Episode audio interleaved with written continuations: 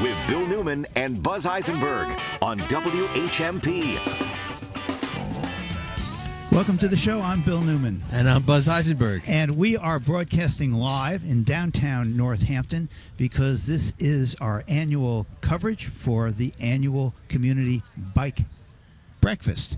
And it's more than a breakfast. It's a community event. It's a celebration of our environment and a celebration of what we can do to try to protect our environment and do something really good for ourselves while we are at it. This is, I believe, the 24th Community Bike Breakfast. We have been here many years in a row, and it's always such a pleasure. And thank you. I want to thank George Kohout, who is the Friends of Northampton Trails president, because what you arrange for every year is spectacular weather. Thank you very much for doing that. Well, let me start with you, George. Friends of Northampton Trails, for those of our listeners who don't know, what is the Northampton Trails? Well, Bill, Buzz, thank you very much for having us here today. Friends of Northampton Trails is just a community nonprofit that promotes the use of we're going to be right into the use of bicycles as much as possible, pedestrian activity along our network of trails in the city. How big is the network, and where does it go to, and where does it come from? And, you know, talk to me. All about that, huh? We've been so fortunate here in Northampton because we have 11 miles of these multi-use bicycle trails that go from the Connecticut River out to Florence, around to Leeds, over to East Hampton. Not only that, but we also have... to Amherst, Hadley, and Amherst, and Amherst and Hadley. You know, the Friends of Northampton Trails pretty much is focused here in our city, but the network of trails in the region goes much beyond here. So, George, I want to ask you a question that I have asked in the past, and it continues to interest me, which is, how big is bicycling in and around this area? And more specifically, can you tell us something in terms of, have people changed their ways in terms of how they transport themselves? Have they given up the shorter routes on their cars and that sort of thing? Bill, that's a really good question. And I think you asked this question last year, and I said, I got to go find that data for Bill. He's all about data. So things are changing. It's more anecdotal information that I have, but one symptom of it is the e-bikes that are coming out. More and more people are using e-bikes, not only because they can't make it up hills because we're a little older, but they're carrying cargo on it, they're carrying children, and that's a change of our lifestyles and a change of some of our transportation habits. Well, while we're talking about e-bikes. Okay. Let me turn to Karen Foster, who is the Executive Director of All Out Adventures, Ward 3 City Councilor, Vice President of the City Council as well, and ask you about e-bikes. Has this been a significant investment by the city, and how has it worked out? Well, the cities work with the Valley Bike Share, and doing the e-bikes for the bike share, I think, has really opened the bike share up to a constituency of people that may not have been able to access that before. Okay, a community of people who may not have been able to access that. We're talking about people who say, ride a bike, I'm not sure I can do that, loaded up with groceries on the bags in the back, I'm not sure that's going to work. But with these electronic assist bikes, is that the proper term, George? I would say E is electric assist. Okay. Yep. And then make them available to a wide range of people who otherwise might not use a bike. And with my All Out Adventures hat on, I can say that the work on electric assist has really opened up cycling to people who have disabilities and to people who are older. We sell and service recumbent trikes, and people who have disabling conditions like multiple sclerosis or other things that lead to fatigue are able to ride electric assist trikes and go farther and open up their world significantly more than before. You just mentioned recumbent bikes. Okay, I must admit, I confess, when I first saw them, I don't know, 20 years ago, I said, that's a goofy looking bicycle. Does that really work? And the answer to that is, Newman, you're a moron. But besides that, tell us about recumbent bikes and whether they are, in fact, a significant contributor to the bicycle community? Sure. We work with recumbent trikes. So ours have two wheels in the front and one in the back. It's actually the fastest, well, a few years ago, it's one of the fastest growing segments of the bicycling industry as people are aging and people want to continue cycling through disability, through illness, through injury. And so we just year by year by year see more and more and more people out able to access cycling through the use of recumbent trikes.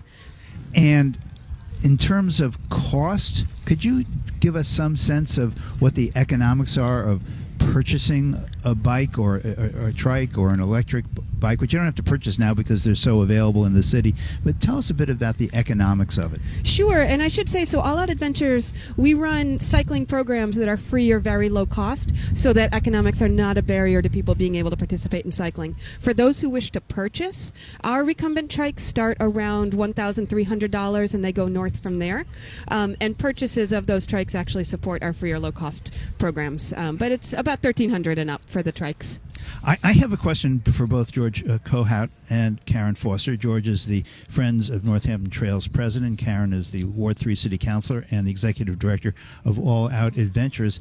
And my question for you is about the economics of owning a bike and the environmental impacts and benefits of owning a bike. And in particular, what I think I learned from you, George, in one of these breakfasts is that there is a very large percentage of car use that is for trips within a couple of miles that could easily be done on a bike, and it makes a huge difference. So tell us more about that, if you would. Thank you very much, Bill. It seems like you've drank the Kool-Aid about we don't need our cars for these short trips. It's safe Kool-Aid, I'd like to point out.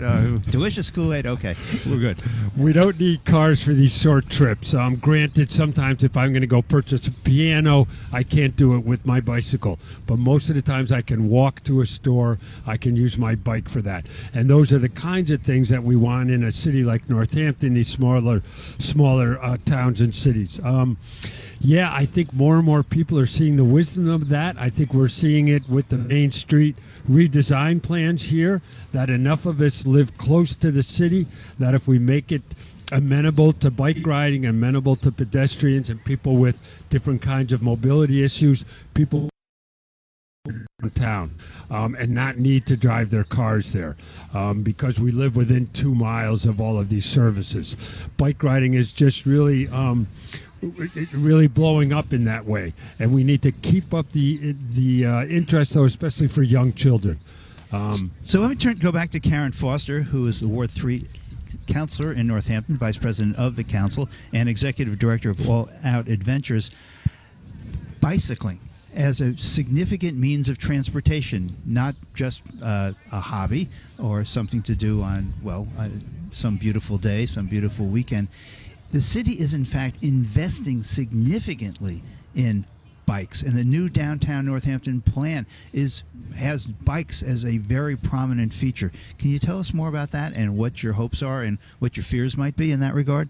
Sure, and just in the interest of full accuracy on the Ward 2 city councilor. Oh, Ward 2, I'm sorry. 2, 3, we're close. I'm sorry. But the city is absolutely investing quite a lot in the Main Street redesign, and you know, I serve on the city's... Did I just...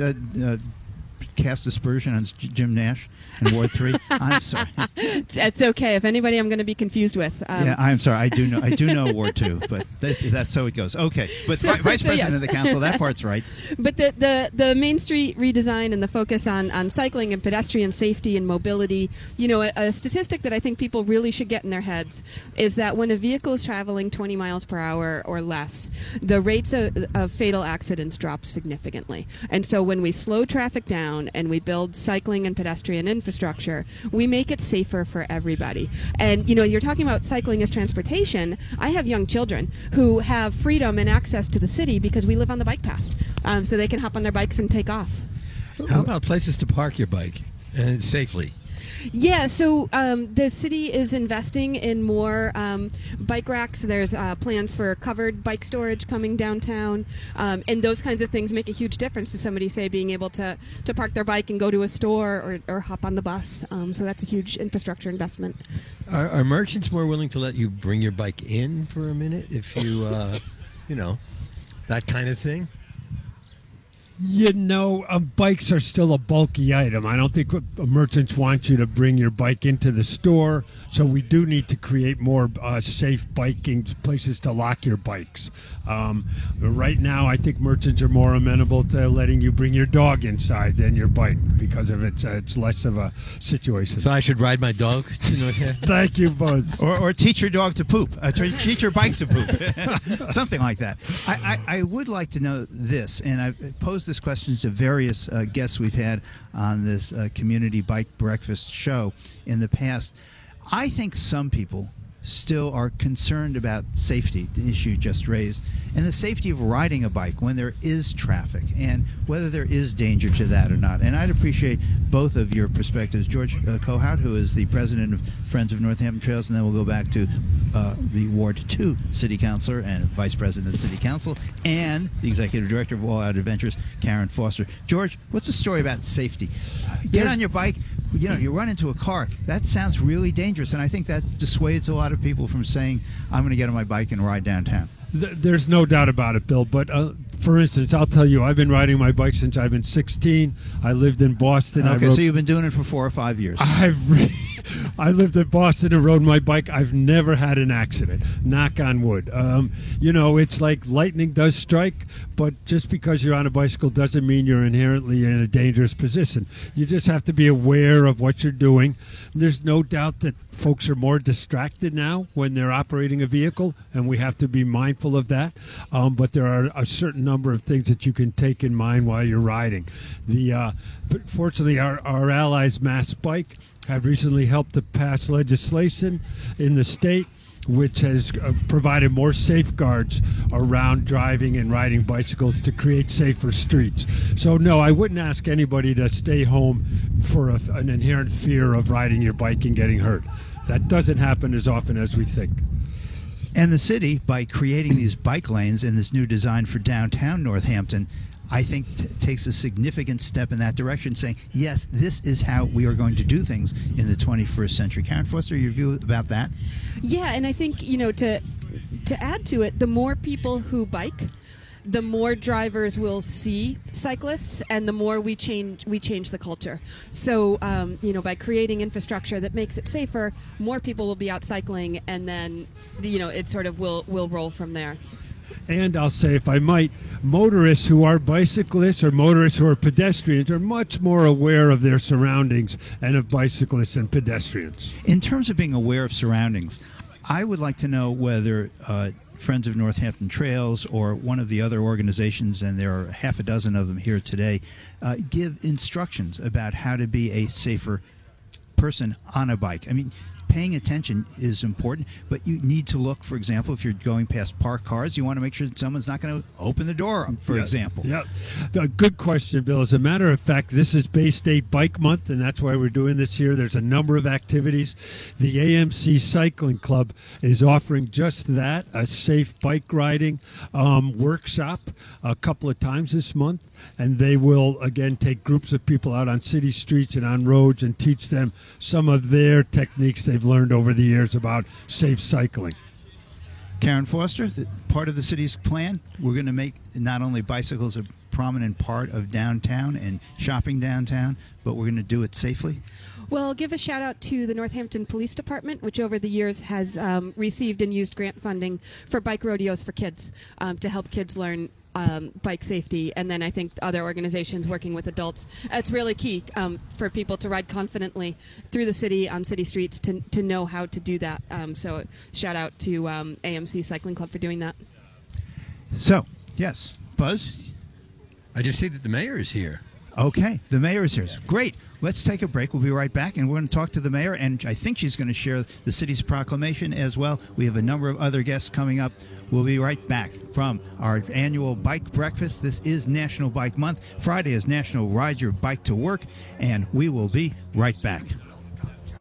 All for the love of you. It won't be a stylish marriage.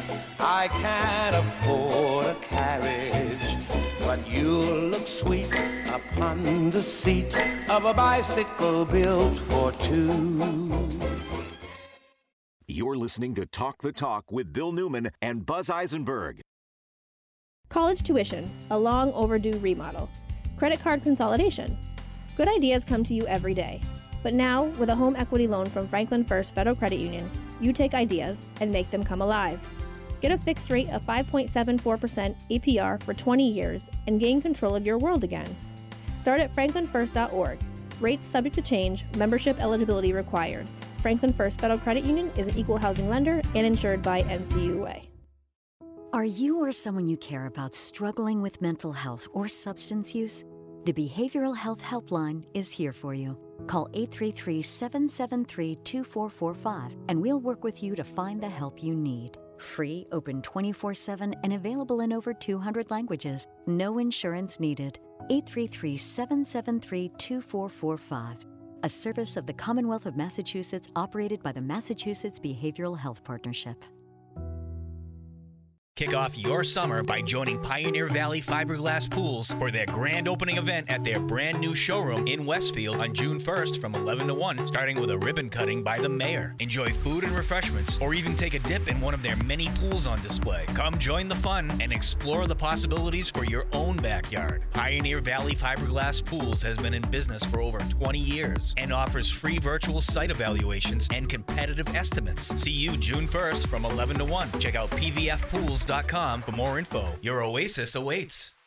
What's cooking at River Valley Co-op? Here's avid eater, grocery shopper, and co-op member Bill Newman. Local farms are welcoming spring to the co-op. Asparagus popping up and ready to eat in bunches. In the co-op meat department, local chicken from Reed Farm, house-made brats and sausage, everything to kick off grilling season. In the co-op cheese department, welcome the maple season with maple-washed Willoughby, a delicious local cheese washed with Vermont maple liqueur.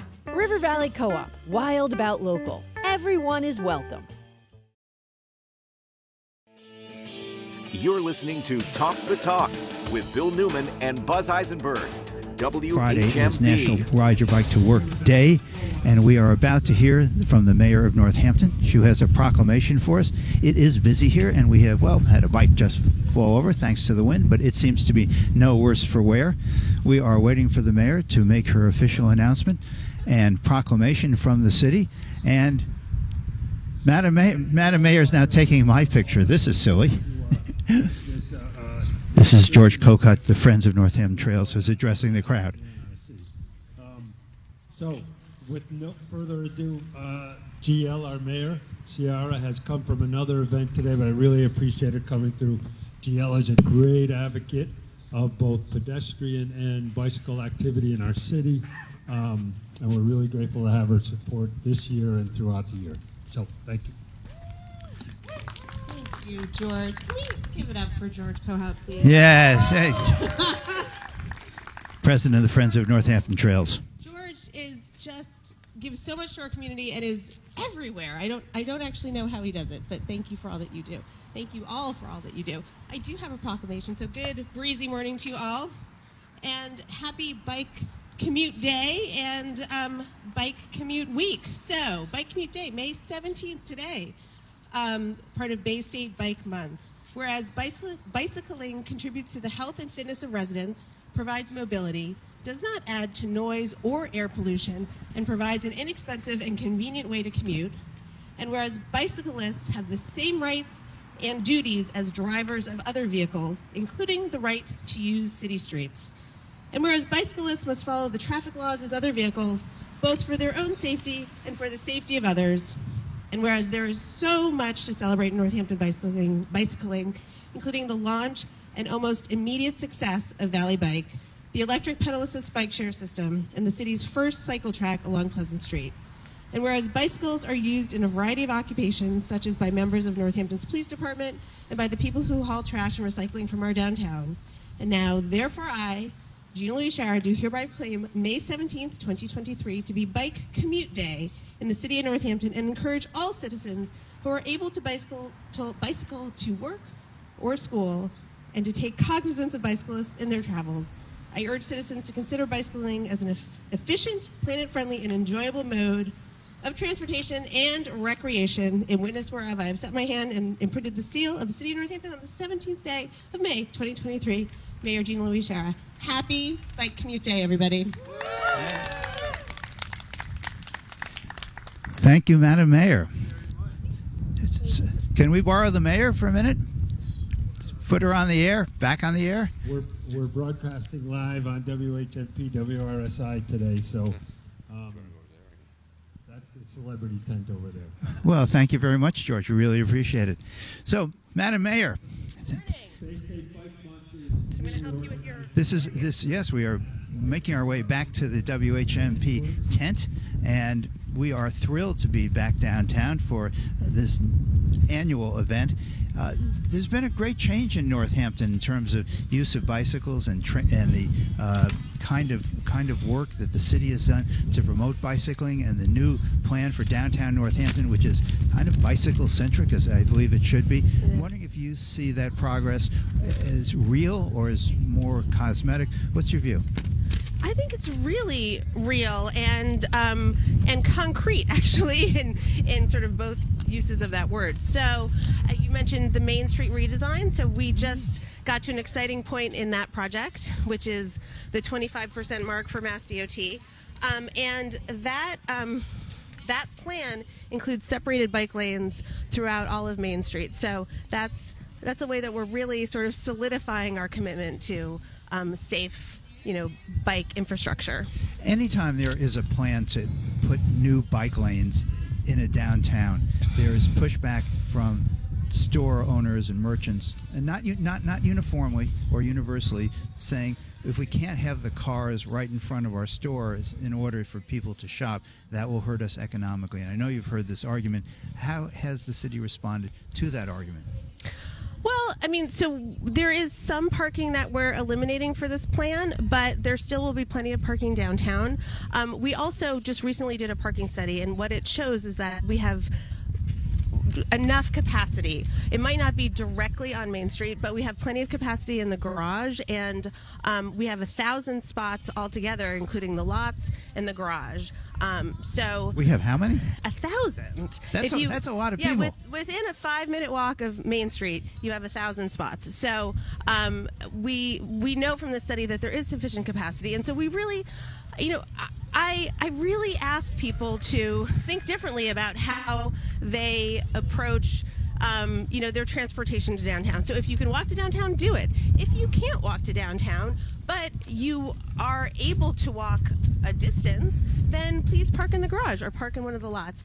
And let's prioritize the spots that are directly in front of the businesses for people who need that sort of accessibility. And in fact, the city has recently increased the fee for parking on Main Street, I think with the purpose of making sure that people who want to park right in front of a store have the ability to do that, but that they don't stay there unnecessary length of time. Yeah, one of the things that we heard from businesses and from restaurants in particular is that there needed to be more turnover, particularly in the evening. So we adjusted the time that that there's parking enforcement. So we made it later in the evening. It starts later now, and it ends later. So it ends at 8 p.m. And we did increase sort of it in some of these prime times when we want people to be able to come and find a spot. We did increase the parking a little bit, but in some of the areas right near Main Street, we decreased it. So what we want to do is ensure that workers have a place to park that's not too far, but isn't necessarily directly in the prime parking spot, but that they can access their work and that there's enough turnovers that people can come and frequent our great businesses. So those are really thoughtful measures. Other than that and your proclamation today and supporting this wonderful event, how else does a mayor promote people rethinking, retooling? I'm not going to drive. I'm going to just bike to get that gallon of milk that I need. Well, so, I think it's always about just encouraging that messaging. And so it is about building infrastructure. And so in addition to the sort of Main Street infrastructure, we are building a lot of recreational infrastructure around biking. So we are expanding the Connecticut River Greenway. There was a really exciting vote in Hatfield, not our community, but Hatfield voted in support of making a multi-use trail connection to Northampton, which will continue our greenway from Northampton to Hatfield. So that's really exciting. So I feel like, there's a Rocky Hill Greenway. We are doing a lot with our recreation bike infrastructure. And so the more we get people out on bikes and they realize that it's fun, that it's an easy form of transportation, and when we make it easier for people to use bikes for commuting or for going to school, then, you know, I think that will just encourage people to think about their bike instead of their car. We have been speaking with the mayor of Northampton, Gina-Louise Sciarra, who has read the proclamation. Is that your proclamation by yourself, or is that something the city council had a part in? This is a mayor's proclamation, yeah. All yours. All mine. Okay, let me ask you this question before we turn. We're going to just be speaking with Larry Hott in a few moments about his new film, which will be shown this weekend, about the Niagara Movement. I'd like to know whether, in your experience as a long-time resident of Northampton, whether you have seen a change or whether this topic of increased use of bikes is still mostly aspirational. You know, I have seen a change, and actually it's funny, we've actually seen a change in parking revenue, which parking revenue has decreased since the pandemic, and we're still trying to parse out what that means. I hope it means that people are using other forms of transportation, like bikes or walking, to get downtown. How certain offices are not full again, therapists are still doing, there are all sorts of reasons why, but I really hope that one of the reasons is that people are, have spent, you know, during the pandemic kind of rethought how they're going to do some things in their lives and are biking and walking downtown. Mayor Gina-Louise Sciarra, thank you so very much. We're going to take a quick break, and when we come back, we're going to talk to Larry Hott. We're also going to talk with Jonathan Brody, who is the co-president of Northampton Cycling Club. How can you get involved? Where can you go? How do you do it? Can you get some help? Can you take a family-friendly adventure on your bike? You can do all those things, and we're going to find out how right after this. This is Talk the Talk with Bill Newman and Buzz Eisenberg.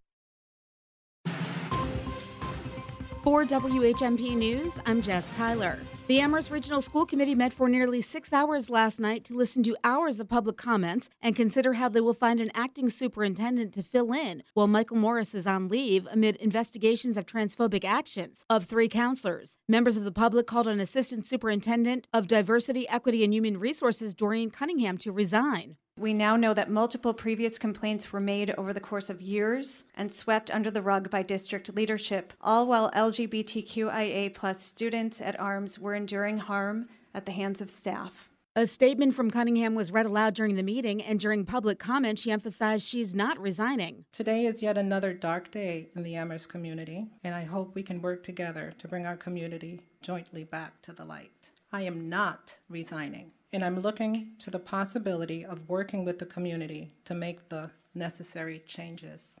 The school committee plans to meet again Thursday night at 7 p.m. Massachusetts U.S. Attorney Rachel Rollins says she will resign following a months-long investigation by the Justice Department's Inspector General into her appearance at a political fundraiser and other potential ethics issues. Rollins is expected to submit a letter of resignation by close of business on Friday. The annual Athol Orange Community Television Foodathon raised over $33,000 for local food banks yesterday during a 12-hour live broadcast hosted by Jay Dean, featuring many community leaders, including Senator Joe Comerford and Congressman Jim McGovern. Sunny and breezy today, brisk with a high of only 60 to 64. Mostly clear tonight, evening temperatures quickly dropping into the 40s and 50s. Frost likely with an overnight low of 28 to 34. Sunny on Thursday, a high of 64 to 68. And mostly sunny here Friday, a high in the low 70s. I'm 22 News Storm Team meteorologist Brian Lapis, 1015 WHMP. This news update in Spanish is brought to you by our friends at Holyoke Media. Yo soy Johan Rashivega con la síntesis informativa de Holyoke Media. Un fiscal especial descubrió que el FBI se apresuró a investigar los vínculos entre Rusia y la campaña de 2016 de Donald Trump y se basó demasiado en inteligencia cruda y no confirmada cuando concluyó una investigación de 4 años que estuvo muy por debajo de la predicción del expresidente de que el crimen del siglo quedaría al descubierto. El informe del lunes del fiscal especial John Durham representa la culminación largamente esperada de una investigación que Trump y sus aliados habían afirmado que expondría las fechorías masivas de los funcionarios encargados de hacer cumplir la ley y de inteligencia. En cambio, la investigación de Durham arrojó resultados decepcionantes, ya que los fiscales obtuvieron una declaración de culpabilidad de un empleado del FBI poco conocido, pero perdieron los únicos 2 casos penales que llevaron a juicio. En otras informaciones, un tribunal federal de apelaciones de Nueva Orleans suspendió temporalmente el lunes el fallo de un juez federal que anuló una parte de la ley del cuidado de salud a bajo precio que exige que la mayoría de las aseguradoras cubran la atención preventiva, incluidas las vacunas y los exámenes de detección de cáncer, diabetes y VIH. Sin comentarios, la Corte de Apelaciones del Quinto Circuito de Estados Unidos emitió una suspensión administrativa del fallo del 30 de marzo emitido por el juez de distrito de Estados Unidos Reed O'Connor de Texas. La administración de Biden había pedido una suspensión cuando apeló la decisión del 30 de marzo. Los abogados de la administración dijeron en documentos judiciales que la decisión de O'Connor afectaría la atención preventiva de 150 millones de personas. La apelación se encuentra en las primeras etapas y la Corte de Apelaciones aún no ha fijado una fecha para los argumentos. Yo soy Johan Rashi Vega y esta fue la síntesis informativa de Holyoke Media a través de WHMP. This news update in Spanish has been brought to you by our partners at Holyoke Media.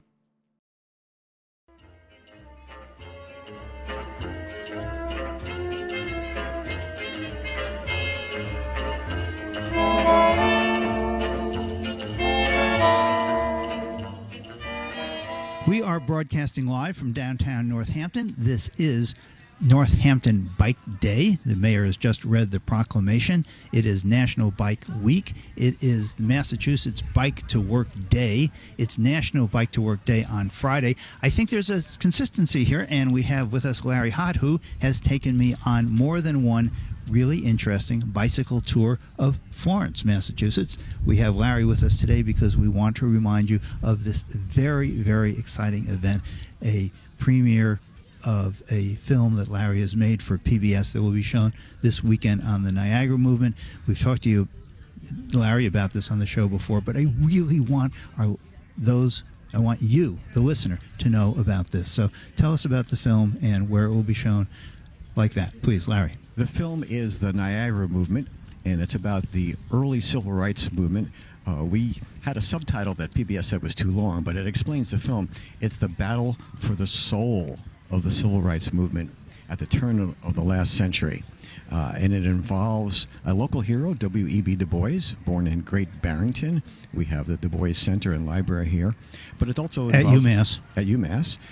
It also involves William Monroe Trotter, who was a great civil rights hero, but most people don't know about him, who grew up in Boston, one of the first black men to graduate from Harvard. W.E.B. Du Bois was the first black man to get a Ph.D. from Harvard. And these guys were friends and colleagues until they had a big battle, which happened within the Niagara Movement. But they had joined forces at the beginning, in about 1903, to fight against Booker T. Washington, who was known as the Wizard of Tuskegee. And actually, we have a clip lined up, if you want to hear it. Before I show the clip, I just want to say that we are going to premiere the film, a sneak preview, at the Center for the Arts at 33 Hawley Street this coming Saturday, May 20th, at 4 p.m. and 7 p.m. You have a better chance of getting in at 7 p.m. And people from the film will be there. Amilcar Shabazz is going to be speaking, as well as Angela Jones. Professor Amilcar Shabazz from the African American Studies Department at UMass Amherst. Right. He's the chair. Right. And another historian, Angela Jones, who's written the only recent book on the Niagara Movement, will be there as well. And so also people from the film will be zooming in for the talkback after we have the film, both at 4 and 7 p.m. 4 o'clock and 7 o'clock, 33 Hawley Street this Saturday, and it's free. But donation is requested to support the Center for the Arts. Okay, so, Dan Torres is in the studio. Can you play a clip from Larry's film for us, Dan? Let me just set it up. This is a little bit about Booker T. Washington and how he differs from the elite, educated men of the North who opposed him in the Civil Rights Movement back between 1895 and 1910. Go ahead with the clip. Organizations, one of the first movements that was explicitly centered around an unequivocal demand for African American civil rights and full inclusion into the American body politic. W.E.B. Du Bois and William Monroe Trotter hoped to unleash a mighty current of protest. But the foremost African American leader saw things very differently, and for a very good reason.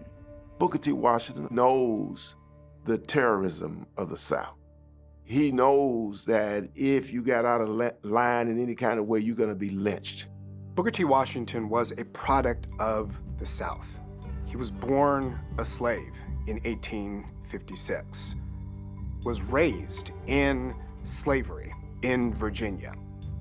He experienced struggling and clawing and scrapping to become educated. He realized within his bones what it took to survive in the South. He understood the language, the culture, the customs, the rules of the South in a way that a W.E.B. Du Bois and a William Monroe Trotter did not. At 16, Booker T. Washington went to Hampton Institute, an agricultural and industrial school for newly freed black men. He's gone to Hampton. He's learned the Hampton way. Black people don't need a college education, liberal arts education, and they need to learn how to work with their hands. They need to know how to get along with white people and go along and obey white people. If you learn how to read and write, if you got a trade, if you could make something of yourself, that was the road to freedom. In 1881, the 25-year-old Booker T. Washington was named principal of a new school, Tuskegee Institute in East Alabama. East Alabama in Tuskegee? Okay, so this is an introduction to who Booker T. Washington was. You have to understand that Booker T. Washington was operating in the Deep South in Alabama, where lynchings happened just about every day. And W.E.B. Du Bois and William Monroe Trotter in the North were not facing that on a personal level, but they certainly knew about it. And they could empathize in a way with Booker T. Washington, but they didn't have the daily experience. And this really led to a split in the civil rights movement at the turn of the last century. Let me ask you this, Larry. In defense of Booker T. Washington, his position was you in the North, you African Americans in the North, don't understand what it's like to try to survive here in the South. And therefore, you can have these militant positions, but they don't work here. Is that a fair characterization? It is a fair characterization.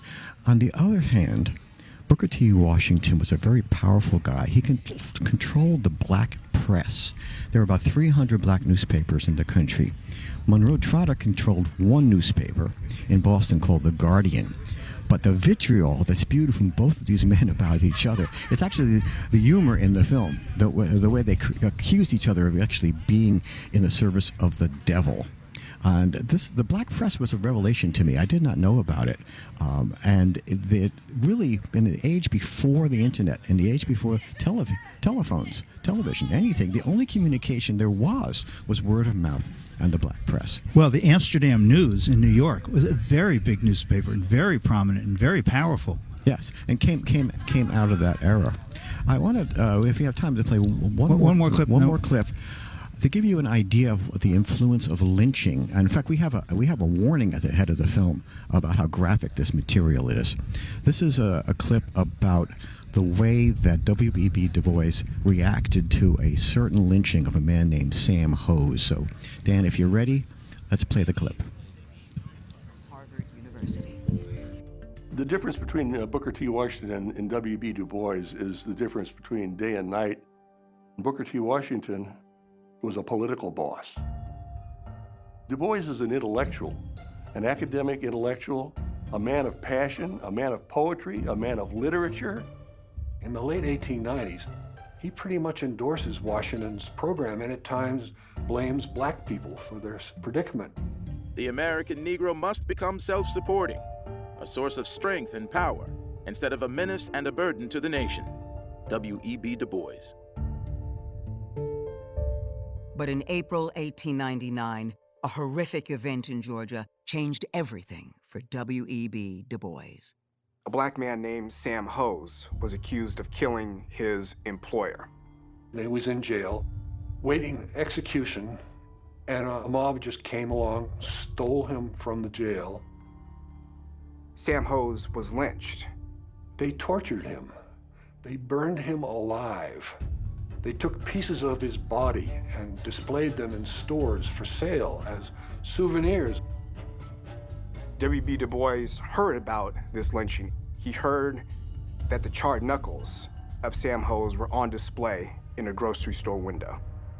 Du Bois says that he was stopped dead in his tracks. As he recalled later, a red ray struck him, and he realized that one could not be a cool, calm, detached scientist while African Americans, while Negroes were being burned, starved, and mutilated.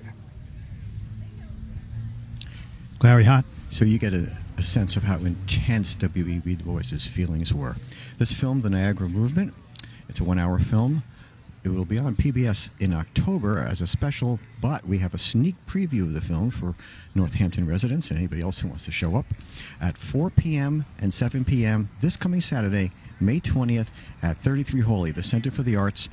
It's free, but donation is requested as a fundraiser for the Center for the Arts. We've been speaking with Larry Hott, Florence-based Emmy Award-winning filmmaker Larry Hott, whose new film is The Niagara Movement. Thank you so much for your time today and in previous weeks. Thanks for being with us regularly on the show, and thank you for this amazing film. Thanks, Bill, and thanks for having me on. Bye-bye. We'll be right back. More Talk the Talk with Bill Newman and Buzz Eisenberg coming up right here on WHMP. Sunday mornings on WHMP means Polka, Polka Carousel. Every Sunday morning from 8 till noon, TZ brings his award-winning Polka Carousel to the airwaves of the Valley, playing the Polka Classics and the latest Polka hits. There are Polka hits? Brought to you by Saluzniak Funeral Home, Northampton's funeral home for over 110 years and 4 generations of unparalleled, thoughtful memorial care. It's Polka Carousel every Sunday morning from 8 till noon, WHMP. Oh, the places you'll go. This Dr. Seuss book might be the quintessential graduation gift. Broadside has it, plus other books for grads. Like What Now by Ann Patchett, Navigate Your Stars by Jesmyn Ward. Toni Morrison's The Source of Self-Regard, selected essays, speeches, and meditations. Browse Broadside Bookshop for inspiring books for graduates. How about Devotions, the selected poems of Mary Oliver? How about Rough Sleepers by Tracy Kidder? Or Cheryl Strayed's Tiny Beautiful Things. Browse Broadside, buy a book for a grad. What's new at the Waitley Inn? Everything. The Waitley Inn has undergone a stunning transformation with a fresh new look inside and a beautiful wraparound porch with great views and expanded parking area. The only thing that hasn't changed is the menu, offering classic New England fare the Waitley Inn has become famous for. The Waitley Inn is open Wednesday through Saturday starting at 4 p.m. and Sunday from 1 to 7. Pickup is also available with easy online ordering. Visit WaitleyInn.com. Eat greatly at the Waitley. You could be one word away from $1,000. It's a grand in the hand on WHMP. Listen each weekday for the $1,000 keyword at around 8:15, 12:15, and 4:15. When you hear the keyword, just go to WHMP.com and enter it for a shot at $1,000. You have until midnight to enter the keyword of the day. It's a grand in the hand on WHMP. Complete rules and details on WHMP.com. You're listening to Talk the Talk with Bill Newman and Buzz Eisenberg, WHMP. We continue our live broadcast from downtown Northampton on this Bike Day, Northampton Bike Day, during this month, National Bike Month, and it is Massachusetts Bike to Work Day. Friday will be the National Bike to Work Day.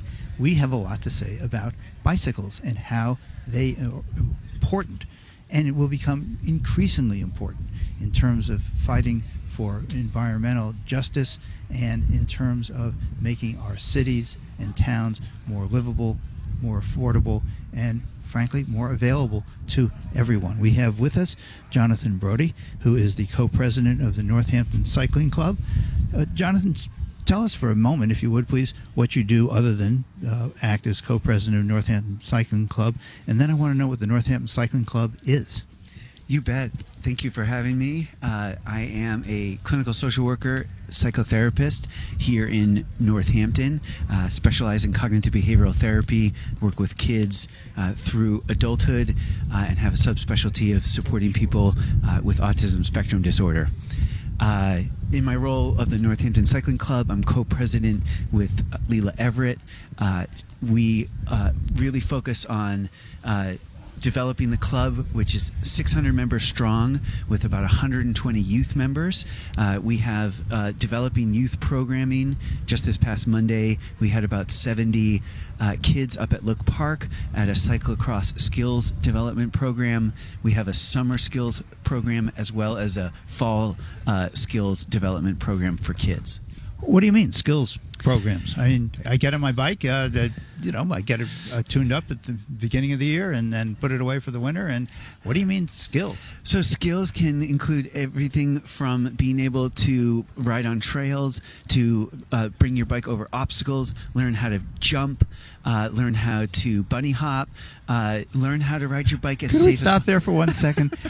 I think I want to know. I'm not sure about this, but I think I want to know about bunny hopping on my bicycle. So bunny hopping would be to lift both your front and then your back tire. So in essence, kind of jumping your bicycle, hopping your bicycle up, either from a standstill position or in movement. Really? Yes. Is this something I need to know? Yeah. Yes. It is? Yes. In fact, we have a local legend who became a national cyclocross champion, Ellen Noble, and she had a little slogan that she used called Bunny Hop the Patriarchy. And it was not popular for women in the sport of cyclocross to bunny hop these barriers. And she was able to do that and kind of showed the men, what she was all about. Wow. Does your bike get too tired? I'm sorry. How do people get in touch with you? They can get to us on nohobikeclub.org is our website, and through any kind of social media channel, Northampton Cycling Club. Are there meetings, or is a meeting of the Northampton Bicycle Club something that happens while you're bicycling? So we have weekly rides, upwards to 5 weekly rides of varying abilities from beginner to advanced. I can just join? Yeah, you can join the membership. So you can actually come to a ride without joining first. Give us a try, experience the club and the teamwork involved, and then if you like it, you can join. It's a pretty low membership fee. There's even a more accessible fee for families and for kids. Are there other, does Amherst have a bike club? Does Holyoke? So interestingly, it's a bit of a misnomer that we're the Northampton Cycling Club, because people from all over the valley join us, from Amherst, from Greenfield, from Holyoke, from Springfield, from all over, even actually beyond the valley. And how about Hilltowns? Yeah, absolutely. In fact, we run an event in the spring called the Masochista. Whoa. It's called the Masochism. What? Masochister, he said. So you guys hit the puns right on their heads, so to speak. It is a combination of masochistic and keisters. So we ride our bikes 30, 50, 70 miles, and anywhere from 4, 6, and 8,000 feet of climbing on dirt roads and kind of mud, snow, and ice in the spring. And it's actually a fundraiser for our youth events and for All Out Adventures cycling. I'm sorry, but how much of your mission is involving safety? So all of it. Helmets are required in all of our events. Our focus on youth programming is about developing a generation of cyclists who wear their helmets, who ride their bikes competently and safely. Well, you just made me a little apprehensive, since I'm really not going on a 70, 50, or 30. I have done some 30-mile trips, not in the last year or two. But I would like to know, are there shorter trips for those of us who say, I'm not sure I want to do 30 miles? Absolutely. We have introductory rides on Mondays, anywheres, if you want to ride 5 miles, you want to ride 10 miles. We are a club for all. And so we just invite everyone to come out and ride for as little or as long as they possibly want. So if I wanted to take a 5-mile ride or a 10-mile ride, that's possible? Absolutely. Absolutely. And how do I find that on your website? Yeah, on our website we have a calendar with all the rides posted, including that introductory ride on Mondays, but there's other introductory rides throughout the entire week. Okay, we're going to leave it there. We've been speaking with Jonathan Brody, who's the co-president of Northampton Cycling Club. They can reach you at what's the nohobikeclub.org. nohobikeclub.org. Yeah. Thank you so very much. I know you got to run to work. Really appreciate it. Jonathan Brody is the co-president of Northampton Cycling Club. And we return now to our conversation with George Kohout, who is the president of the Friends of Northampton Trails. We really appreciate you doing this every year, and I really would like to know your perspective with regard to the future of the trails in Northampton, and in particular the use of the trails for biking as well as for, well, walking. For walking, that's a great little tangent, Bill, because not all of us do ride bikes, but all of us like to get outdoors. I think we all feel more relaxed and peaceful and healthy when we're outdoors. So the city's doing a great job. As you probably are aware, we're building what's called the Northampton One Trail around the perimeter of the city that will use some existing trails and conservation areas. It's going to be about 24 miles long. It'll all be navigable by feet and some of it by bike. We just heard great things from John Brody about riding long distances, the Masochista. A lot of bike riding, of course, is not at that level, but it's for families and young children. And those are the kinds of events that we're promoting also with the city. More relaxed rides where you can just kind of move from your house to the school and back again. And for old people like me, you call that a pop cycle? There you go. Thank you very much, Buzz. I thought I was going to call it an MRR, a more relaxed ride. Okay. No points for any of those quips. Listen, I would like to... Humor in the morning. I would like to know about the use of the trails in Northampton by pedestrians, those who are just walking or walking their dogs, yep. Because what I've experienced on the trails is this real sense of, for the most part, community engagement and caring for each other, letting pedestrians know, I'm on your left. I mean, those are the kind of the rules of the trail and rules of the road. But in fact, it is a community place, and people do look out for each other. I think that's impressive. That's a great perspective. And and there's no enforcement on the trail. We don't have police riding the trails telling folks to do or this or that. No, but there are rules of etiquette that people can learn, right? Thank you. Right. There are informal rules of etiquette, and sometimes they're posted about passing on the left, keeping your dog leashed, minding that you stay on the right or stay on the left when you're walking. Those kinds of things are really, really crucial because it's a mixed group of people using the trail. And helmets. And helmets, right, exactly. And the trails, not only in the conservation areas, but the paved trails are used by all kinds of people of all kinds of mobility levels, too. Will the trails expand? There are some exciting things happening. There's going to be a new trail that's going to be engineered soon. It's been accepted to go from Damon Road over to Hatfield along the Connecticut River and the railroad tracks. That's going to be a great expansion. Pretty much here, we're going to continue to do some things that connect neighborhoods and get people to the trails from their neighborhoods. We have been speaking with George Kohout, who is the president of the Friends of Northampton Trails. We have been broadcasting live from downtown Northampton on this Northampton Bike Day. It is National Bike Month. Friday is National Bike to Work Day. Today is Massachusetts Bike to Work Day. I think we got it. We thank you all. Thank you for doing it. Thank you so very much, George. And the planet thanks you. Thanks. Environmental nonprofit Ocean River Institute is working with communities to tackle climate change with nature-based solutions that feature slowing water down and building more soil with grasses and plants. Research indicates that people acting in their own neighborhoods can build an inch of soil in a year and slow sea level rise down by as much as 25%. Please visit oceanriver.org for more information on opportunities to make a difference and go the distance for savvy stewardship of a greener and bluer planet Earth. Are you an immigrant worried about your future? Do you want to change your life? At Center for New Americans, you can take English classes for free. They help immigrants with jobs, licenses, healthcare, as well as immigration and citizenship. CNA helps you create a better future. Visit our website at cnam.org. Call 413-587-0084.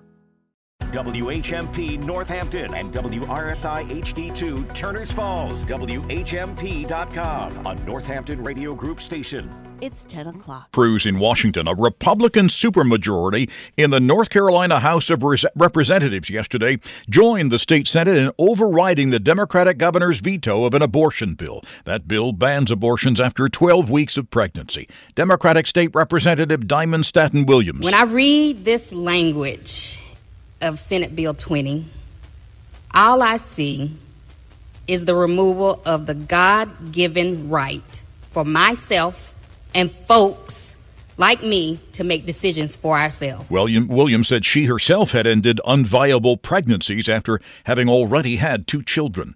President Biden is leaving this morning for Japan for a summit of the world's largest economies. But the trip has been shortened because of the debt ceiling crisis. CBS's Weijia Jiang has that. President Biden said that even though he is going overseas, he plans to speak with congressional leaders by phone regularly and that their staffs would meet here in Washington daily.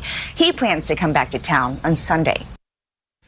Sources tell CBS News that investigators are scouring grainy video that may show the person who got into the home of National Security Advisor Jake Sullivan. CBS's Catherine Herridge reports U.S. law enforcement officials confirm the man slipped past at least three Secret Service agents and then through a robust interior security system. The door was reportedly unlocked when the intruder, apparently intoxicated, entered the home 2 weeks ago around 3 a.m. Sullivan confronted the man and told him to leave. The Secret Service detail outside did not know about the break-in until Sullivan told them. A struggling NBA team has won the opportunity to make the number one draft pick, a teenager almost no one has ever heard of. The number one pick in the 2023 NBA draft goes to the San Antonio Spurs. And the Spurs' number one overall pick will likely be 19-year-old French hoop star Victor Wembanyama, who issued a warning on ESPN. I'm trying to win the ring ASAP, so be ready. The 7'3" teenager is considered the best draft prospect since LeBron James. The Spurs can put him to good use. The team tied for second worst in the league this season. Deborah Rodriguez, CBS News. House Democrats are forcing a vote on expelling New York Republican Congressman George Santos. The effort is expected to fail, but it will force Republicans to take a stand on their indicted colleague, something that many of them say they would prefer not to do. On Wall Street, Dow futures having risen on new hopes that the debt ceiling deal would be reached. The Dow itself is now up 69 points at this hour, S&P 500 up 5. This is CBS News. Need to hire quality candidates fast? You need Indeed. Their powerful hiring platform helps you attract, interview, and hire candidates all in one place. Visit Indeed.com/credit. Attorney CPA Joe Cordell. Divorce forces a father to focus on what's most important, his children. You may no longer be a husband, but you'll always be a dad. In the divorce process, this comes down to three key concerns: physical custody, decision-making, as well as financial support. Each of these is important, and it's important that you choose a lawyer that cares as much about these issues as you do. Schedule an appointment with one of Cordell & Cordell's Boston area attorneys. 201 Washington Street, Suite 3656, Boston, Massachusetts, 02108, CordellCordell.com. Great, it's yours. See you then. Nathan's Tiki-themed bar is swimming in end-of-year party bookings. Where can I find that many servers? They want headlamps? And I'm going to need to find a band. He needs caterers to navigate the rising tide. No, Mario, not your cousin's cover band. Indeed can help him hire great people fast. I need Indeed. Indeed you do. We instantly connect you with quality candidates whose resumes on Indeed match your job description. Visit Indeed.com/credit and get $75 towards your first sponsored job. Terms and conditions apply. Why are so many Gen Z Americans putting on British accents? You can thank all the popular UK TV shows. For WHMP News, I'm Jess Tyler. The Amherst Regional School Committee met for nearly 6 hours last night to listen to hours of public comments and consider how they will find an acting superintendent to fill in while Michael Morris is on leave amid investigations of transphobic actions of three counselors. Members of the public called on Assistant Superintendent of Diversity, Equity, and Human Resources, Doreen Cunningham, to resign. We now know that multiple previous complaints were made over the course of years and swept under the rug by district leadership, all while LGBTQIA+ students at arms were enduring harm at the hands of staff. A statement from Cunningham was read aloud during the meeting, and during public comment, she emphasized she's not resigning. Today is yet another dark day in the Amherst community, and I hope we can work together to bring our community jointly back to the light. I am not resigning. And I'm looking to the possibility of working with the community to make the necessary changes. The school committee plans to meet again Thursday night at 7 p.m. Massachusetts U.S. Attorney Rachel Rollins says she will resign following a months-long investigation by the Justice Department's Inspector General into her appearance at a political fundraiser and other potential ethics issues. Rollins is expected to submit a letter of resignation by close of business on Friday. The annual Athol Orange Community Television Foodathon raised over $33,000 for local food banks yesterday during a 12-hour live broadcast hosted by Jay Dean, featuring many community leaders, including Senator Joe Comerford and Congressman Jim McGovern. Sunny and breezy today, brisk with a high of only 60 to 64. Mostly clear tonight, evening temperatures quickly dropping into the 40s and 50s. Frost likely with an overnight low of 28 to 34. Sunny on Thursday, a high of 64 to 68. And mostly sunny here Friday, a high in the low 70s. I'm 22 News Storm Team Meteorologist Brian Lapis, 101.5 WHMP. This is Talk the Talk with Bill Newman and Buzz Eisenberg on WHMP. And welcome to the show. I am Buzz Eisenberg. And I'm Bill Newman. And Bill, it's a little windy out here. It's a lot windy out here, Buzz. It's great to be here. So here, we should tell the people where here is. That's exactly right. Tell the people where we are. We're in downtown Northampton. It's National Bike Month. It's Bike to Work Day in Northampton, and it's Bike to Work Day in Massachusetts as well. And Friday is National Bike to Work Day, and it's all really exciting if you're interested in saving the planet and being healthier and having a downtown that is more accessible, more vital, and more forward-looking. So it's very exciting. We do this live broadcast every year from downtown Northampton on this bike day, and as it is every year, it is a beautiful day. And here to help us promote the use of commuting with your bicycle, and for the use of bicycle, we have who? James Lowenthal. And I'm so happy to be here again on the, I think, 24th. We've kind of lost track. Indeed, James Lowenthal, professor of astronomy at Smith College and a dedicated bicyclist. Is that right? Because calling you a biker sounds wrong. No, that's okay. I don't have a motorcycle, but you can call me a biker. A biker, okay. Well, it's not actually I often think about you. Biker James Lowenthal. Okay, thank you very much. Thank you, Bill. Nice to be here today on such a beautiful, sparkling day. It's a great day for a bike ride, and I hope everybody gets a chance to enjoy that pleasure. Why does an astronomer care so much about getting people to enjoy that pleasure? It's funny you should ask. I used to think these parts of my life were really totally different. I was an astronomer. I was a passionate bike racer when I was a teenager growing up.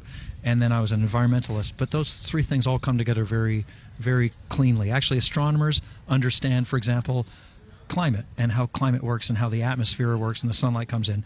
And bicyclists know that cycling is not only tremendously pleasurable, but also incredibly efficient. It's the most efficient mode of transportation ever invented. The automobile is the least efficient mode of transportation ever invented. So astronomy and bicycling and environmentalism all come together in this cool way. Yeah, that was amazing. I didn't think you were going to pull that off, but you did.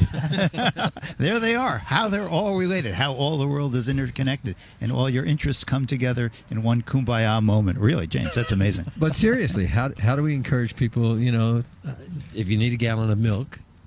Sure. A gallon of milk is, for one thing, let me say that is a pleasurable fuel to consume. Right, a gallon of gasoline, much less pleasurable to consume. So you have to go buy that milk. Yeah, and you get in your car drive, a mile and a half. Over there's right, exactly. A third of gasoline in the United States is wasted, or let's say spent, on trips of 3 miles or less. Well, it was a really easy bike ride, and so what we need to do is keep making it easier to do that, and dare I say harder to drive a car. We should not focus on making it easier to drive. We should focus on making it easier to bike. It's already pleasurable. Professor, can you do something about the wind here, please? What we're going to do is turn it so that it's always a tailwind.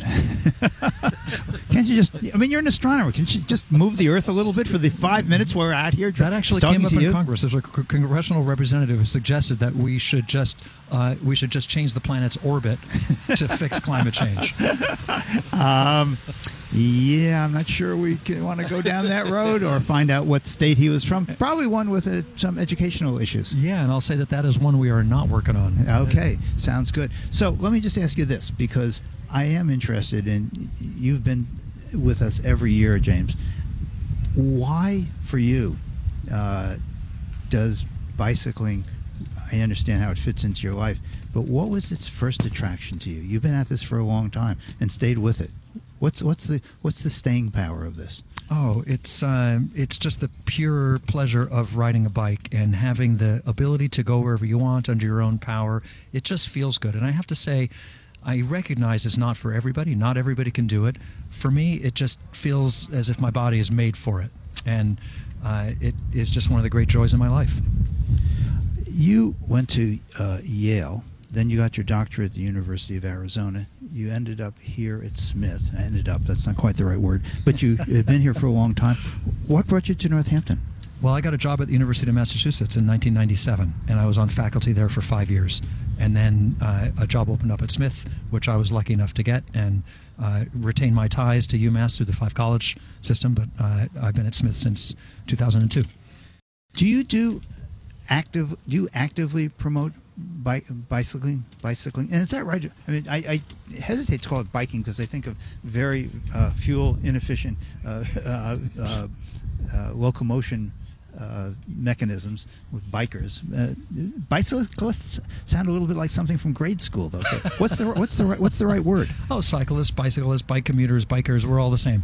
And it's a big tent, not this one we're standing under. I mean, conceptually, it's a big tent. For example, Mass Bike, the Massachusetts Bicycle Coalition. That's a statewide organization that just promotes bicycling. It includes the lycra-clad racers as well as the grannies and who are pedaling around on a tricycle. It's human-powered transportation. All right. You look at big questions. I mean, you look at really big questions in the cosmos. Universal questions. Yes, indeed. I'd like to know from your perspective whether or not, I know you're an optimist by choice and by dint of who you are, but do you see bikes actually making a difference in our community and this country? Or again, are we still talking aspirational ideas? You know, there are some communities already where bicycle trips make up 50% of all trips. For example, Davis, California. There's a big range in the fraction of trips that are made by bike. And that is our aspirational goal here, that we take a bigger and bigger chunk until it's, well over 10% here and closer to 50% in the valley. Because a large percentage of car trips are very short. And they make up a huge percentage of what gasoline is used for. It's a 2-mile trip. It's a 3-mile trip. You could do that on a bike most of the time. That's the low-hanging fruit. We just have to make it easy. And here's the important thing. Just show how many people are already doing it and how much fun it is. When the show is over, my wife and I are going to go visit family in Philadelphia, and they just completed... And you're going to ride your bike there, Buzz? No, but there's this beautiful bike trail along the Schuylkill River and along the Delaware. It goes on for miles and miles and miles. It's very... and it's used. And there are hundreds and hundreds of thousands of people who do that every year. Which has to make a difference in the amount of fossil fuels that are being consumed and destroying our planet. It's clean, it's fun, it's good for health. I really want to thank you for joining us. I want to thank you for all you're doing. Planet thanks you, Bill. Yeah, the planet thanks. Professor James Lowenthal, Smith College, thank you so very much. Nice to be here. Thanks so much. I'd just like to shift gears a little bit here before we take a break. I'd like to introduce Sophie Michaud, who's the artistic director of the Tiny Glass Tavern. Hello, Sophie. Hello. Thank you for having me. Well, it's our pleasure. We had you before, and it was just a delightful... Now, of course, that was in studio. It was a lot warmer, a lot quieter, but it's really great to have you here. First of all, tell us about Tiny Glass Tavern. Tiny Glass Tavern is a cross-genre musical ensemble that I founded.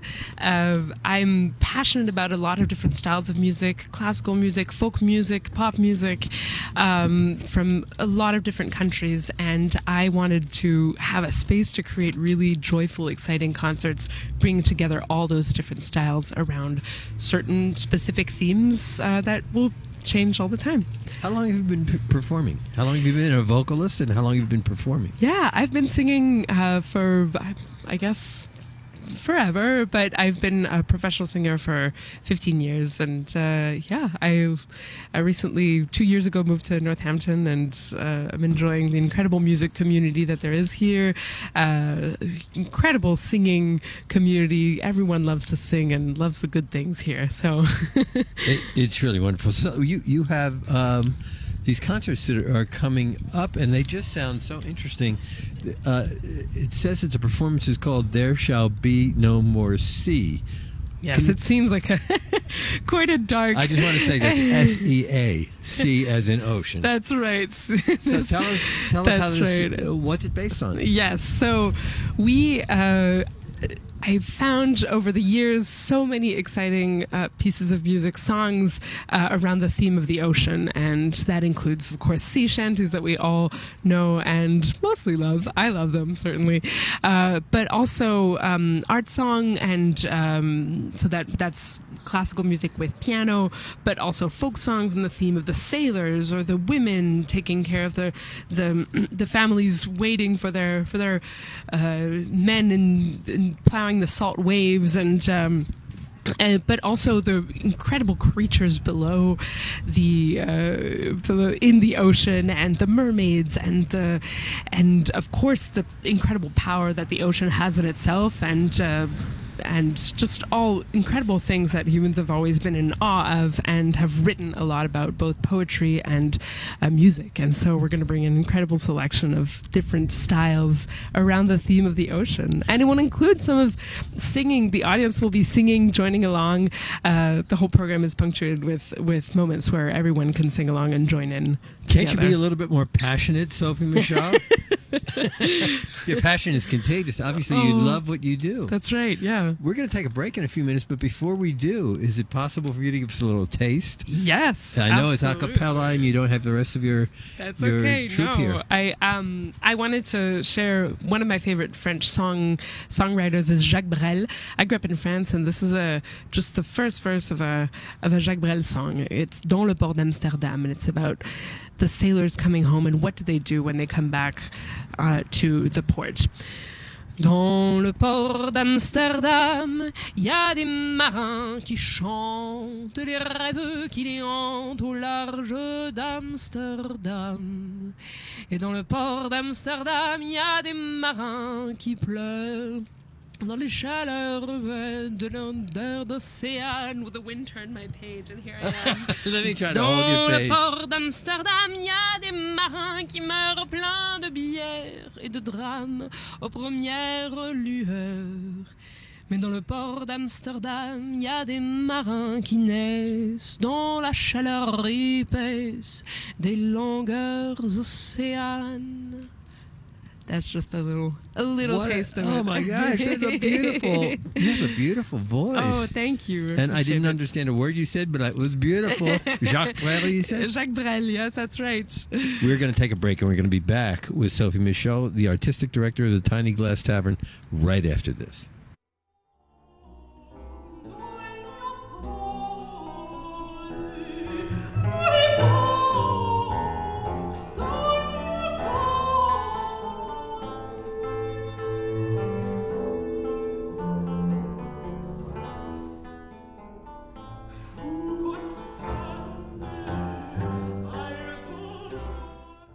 You're listening to Talk the Talk with Bill Newman and Buzz Eisenberg. Do you know what's happening this Friday at 9 a.m.? Is this week's Shop Friday Berkshire East Resort? Correct! They go on sale this Friday at 9 a.m. Get outside and enjoy yourself this summer with mountaintop zip lining, an aerial adventure park, and mountain coaster certificates from Berkshire East Resort in Charlemont. Your summer adventure is here. Get ready to save 30% beginning Friday at 9 a.m. The Shop 30 store at WHMP.com. Banking with Greenfield Savings Bank is about to get more rewarding. This June, we're introducing You Choose Rewards, a new debit card rewards program that rewards you every time you use your GSB debit MasterCard. You Choose Rewards is free, and with You Choose Rewards, you'll earn points that can be redeemed for dining, shopping, traveling, cashback, donations, and more. Link your GSB debit card with your mobile wallet, including Apple Pay, Google Pay, Samsung Pay, or PayPal. It's easy to start earning You Choose Rewards. After June 1st, just go to our website and sign up for You Choose Rewards for your GSB debit MasterCard. It's free. All you need to do is sign up. So mark your calendar and sign up your Greenfield Savings Bank debit MasterCard for You Choose Rewards after June 1st. And start earning You Choose Rewards every time you use your GSB debit MasterCard. You Choose Rewards, the free debit MasterCard Rewards program coming to Greenfield Savings Bank this June. Member FDIC, member DIF. Learn more at greenfieldsavings.com/you choose. At Mountain View Farm in East Hampton, we have been growing beautiful, certified organic produce exclusively for our farm share members since we started, and we have been voted Best Local CSA in the Valley for the last 15 years running. Included in your weekly pickup, you can also enjoy our field of you-pick flowers and herbs all season long, and you can shop in our farm store, which features many wonderful local products. We offer shares for all size households. Sign up at mountainviewfarmcsa.com. You're listening to Talk the Talk with Bill Newman and Buzz Eisenberg, WHMP. And we are back. We are broadcasting remotely from this windy spot where the Northampton Bike Breakfast is sort of headquartered. We've really been enjoying our conversations with those folks. But also there's an incredible concert that's coming up. Sophie Michaud is with us. She is the artistic director of the Tiny Glass Tavern. There's going to be a performance on Friday, May 19th at 7:30 at the All Saints Episcopal Church in South Hadley. And who else is with your troupe, Tiny Glass Tavern, yes, Sophie? For this program, we have a narrator who is going...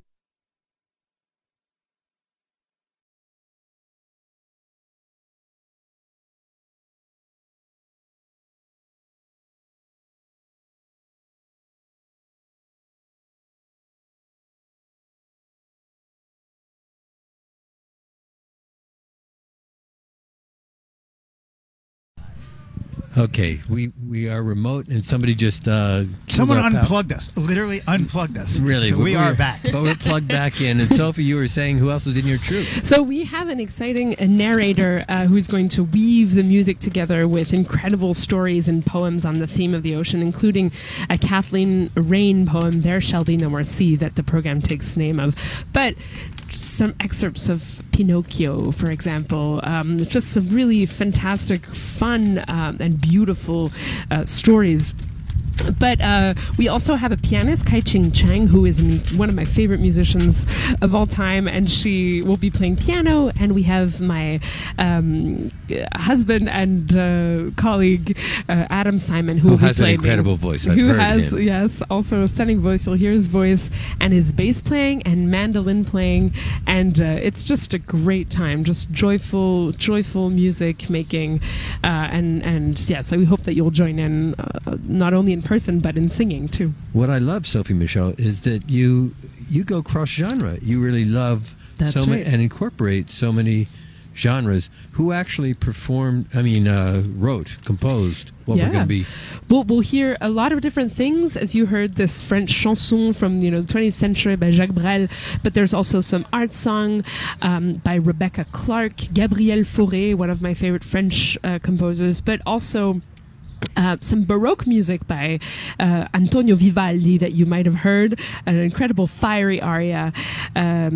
Also some folk songs by singers like Frankie Armstrong and Ewan McCall, and just... and so there'll be some art song, classical music, folk music, sea shanties, popular songs. It's kind of like my little personal mixtape from me to you, and it's a great time. Well, would you do me a favor and please give us another taste of your beautiful voice? Yes, this is an excerpt of Connie Converse's Father Neptune.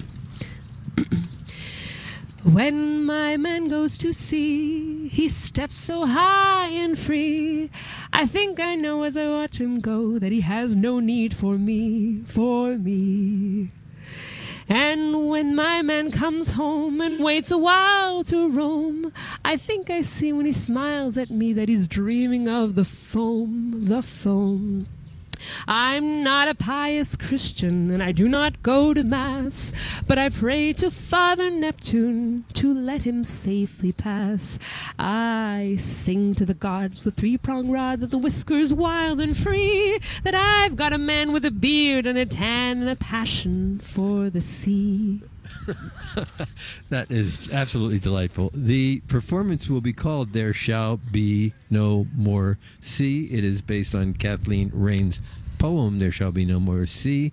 It's going to be Friday, May 19th, this Friday at 7:30 at All Saints Episcopal Church in South Hadley. And it is the incredibly talented Tiny Glass Tavern. Sophie Michaud, you're the artistic director. Thank you so much for joining us. Thank you for having me. Thank you very much. Break a leg Have on Friday. Day. Bill, we're back at the bike breakfast. Let's do a bit more on bikes. Sean Condon, who's the owner of Speed and Sprocket. This is a service and a business that is really important and makes a huge contribution to all of us in the Valley who are concerned about bike and bike safety and making bikes more available to everyone. So, Sean, tell us a bit about your business, Speed and Sprocket CycleWorks, please.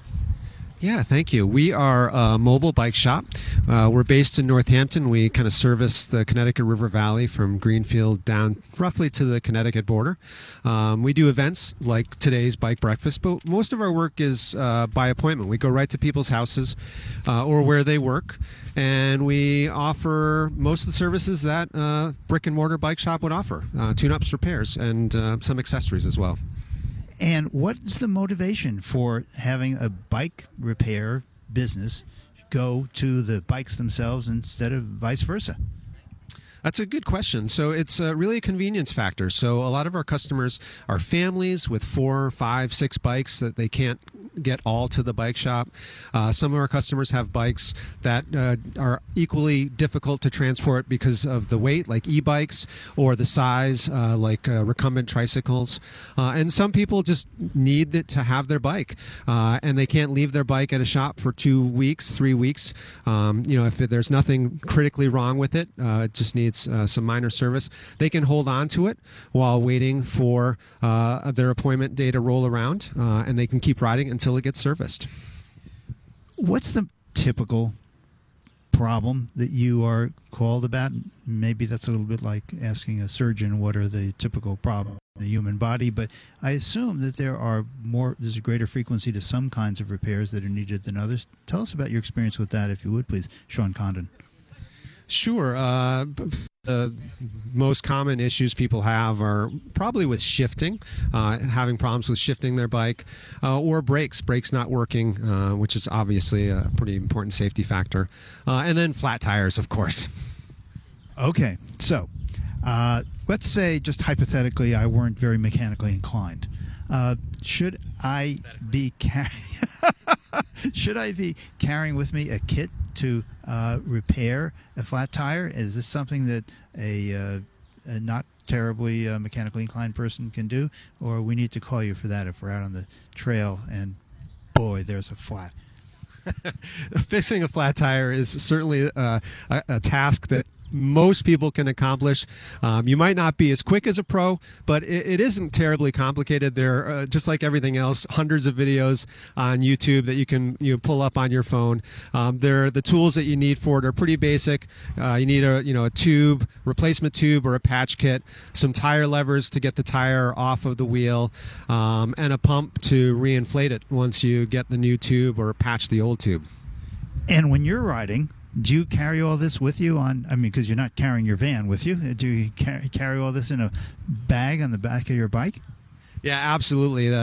Most of it, I have a little bag that tucks under my seat right on my bike. And then I'll also carry a few things in the pockets of my cycling jersey. Any other equipment that you carry with you as a matter of course for either safety or convenience? I always tuck a couple extra dollars in my cycling bag to have on hand if I need to stop to get a drink. Having something to drink on the bike, some water bottles, is a good thing. And then lights are really important as well for safety purposes. Tell us about lights. Do you have recommendations about what kind of light we should have in the front and or the back of the bike? Yeah, there are a few options out on the market. You can get lights that are powered by conventional batteries, AAA batteries. But nowadays, also, there are USB rechargeable lights, which are really nice. So on the front, a white light, kind of like a headlight on a car. And then on the back, a red light. Even during the day, I typically have my rear light on, flashing mode, so people can see me. And you leave it on flashing because it's more visible, and we should do that as a matter of course. Just don't turn on the back red light, have it on the flashing mode. Yeah, absolutely. Flashing mode definitely attracts more attention than just a solid light. Solid light can kind of be lost, but something blinking definitely is more eye-catching. Okay, final word from you on how to enjoy safely bikes here in the valley? There are lots of bike paths here in the valley. The network is growing. Start with those. Those are a good place to start. And then just get out into some of the hill towns away from the major metropolitan areas. We leave it there. We've been speaking with Sean Condon, who is the owner of Speed and Sprocket Cycle Works. If people want to reach you, where and how do they do that? We have a website, speedandsprocket.com. We're on Facebook and Instagram. You can also drop us an email at info@speedandsprocket.com. We leave it there. Sean Condon, thank you so very much. We'll be right back. Sun go down. In a bikini top with the wildflowers in my hair. This is Talk the Talk with Bill Newman and Buzz Eisenberg. For WHMP News, I'm Jess Tyler. The Amherst Regional School Committee met for nearly 6 hours last night to listen to hours of public comments and consider how they will find an acting superintendent to fill in while Michael Morris is on leave amid investigations of transphobic actions of 3 counselors. Members of the public called on Assistant Superintendent of Diversity, Equity, and Human Resources Doreen Cunningham to resign. We now know that multiple previous complaints were made over the course of years and swept under the rug by district leadership, all while LGBTQIA+ students at arms were enduring harm at the hands of staff. A statement from Cunningham was read aloud during the meeting, and during public comment, she emphasized she's not resigning. Today is yet another dark day in the Amherst community, and I hope we can work together to bring our community jointly back to the light. I am not resigning. And I'm looking to the possibility of working with the community to make the necessary changes. The school committee plans to meet again Thursday night at 7 p.m. Massachusetts U.S. Attorney Rachel Rollins says she will resign following a months-long investigation by the Justice Department's Inspector General into her appearance at a political fundraiser and other potential ethics issues. Rollins is expected to submit a letter of resignation by close of business on Friday. The annual Athol Orange Community Television Foodathon raised over $33,000 for local food banks yesterday during a 12-hour live broadcast hosted by Jay Dean, featuring many community leaders, including Senator Joe Comerford and Congressman Jim McGovern. Sunny and breezy today, brisk with a high of only 60 to 64. Mostly clear tonight, evening temperatures quickly dropping into the 40s and 50s. Frost likely with an overnight low of 28 to 34. Sunny on Thursday, a high of 64 to 68. And mostly sunny here Friday, a high in the low 70s. I'm 22 News Storm Team Meteorologist Brian Lapis, 1015 WHMP. Tag, you're it. Tom Hartman, weekdays at noon. Tom Hartman Program, your home for the resistance, commentary, conversation, and common cause. Join me, Tom Hartman, every weekday from noon to 3 right here on WHMP. 1015, 1400, and 1240 WHMP.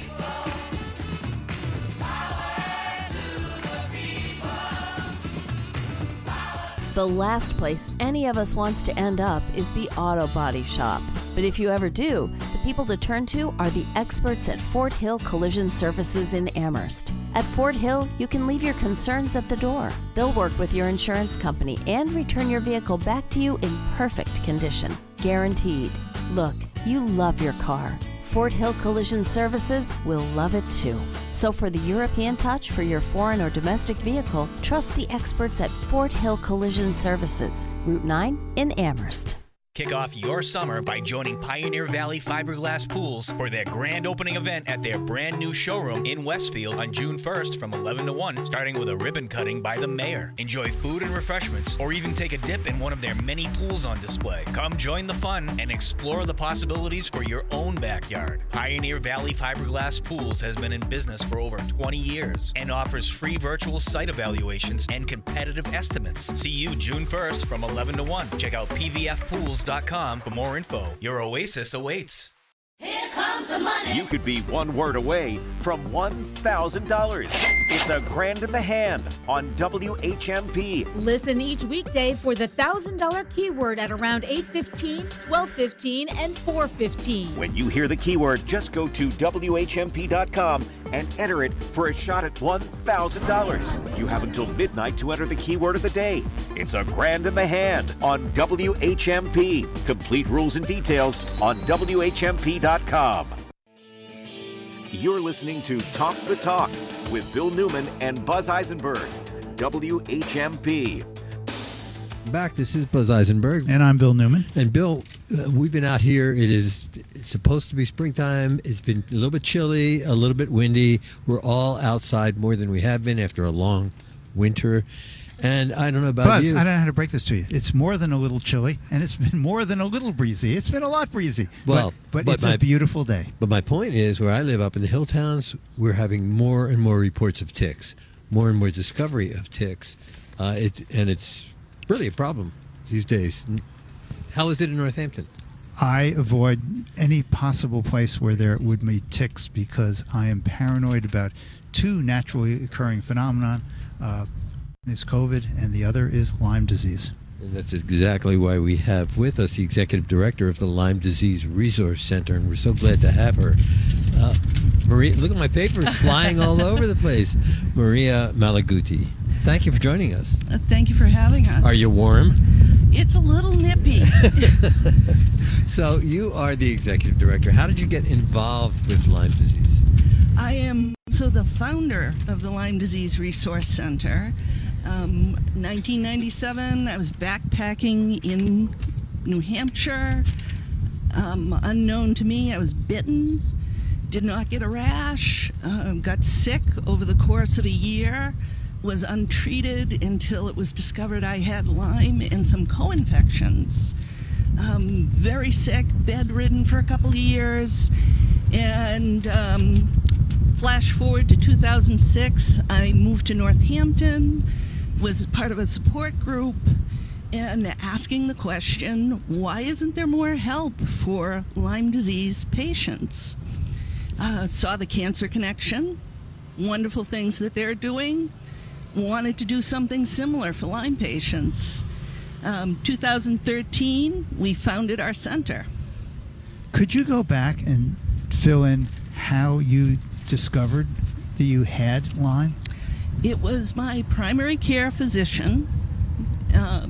Did some testing, ruled out a number of other diseases, including cancer, and found that I had Lyme, Ehrlichia, and Bartonella. It's a blood test? It was a blood test. And how long after you are bitten does this show up? Or can you find out? Because I'd like to know that. The blood tests are not accurate. They were created for surveillance purposes only. Current surveillance is only for emergency room visits, so we really don't know the actual number of people infected. And do we know how long the test is good for? I mean, if you were bitten today and you did not, were not diagnosed anytime immediately, there was no red blot on your skin, can you be diagnosed months later? You can be diagnosed by a Lyme-literate physician or some other doctor who is aware of the symptoms. But it's a difficult diagnosis because Lyme does mimic other diseases. I don't mean to be too intrusive, Maria Malaguti, the executive director of the Lyme Disease Center, but this disability that you suffered as a result of this tick bite, is it still plaguing you? This is ongoing. I may look okay, but you look great. I do have joint issues, extreme fatigue issues. You can hear my vocal issues whenever I start to have any kind of Lyme flare-up or disease flare-up. My voice is the first to go, my vocal cords. That's where I started getting sick back in 1997.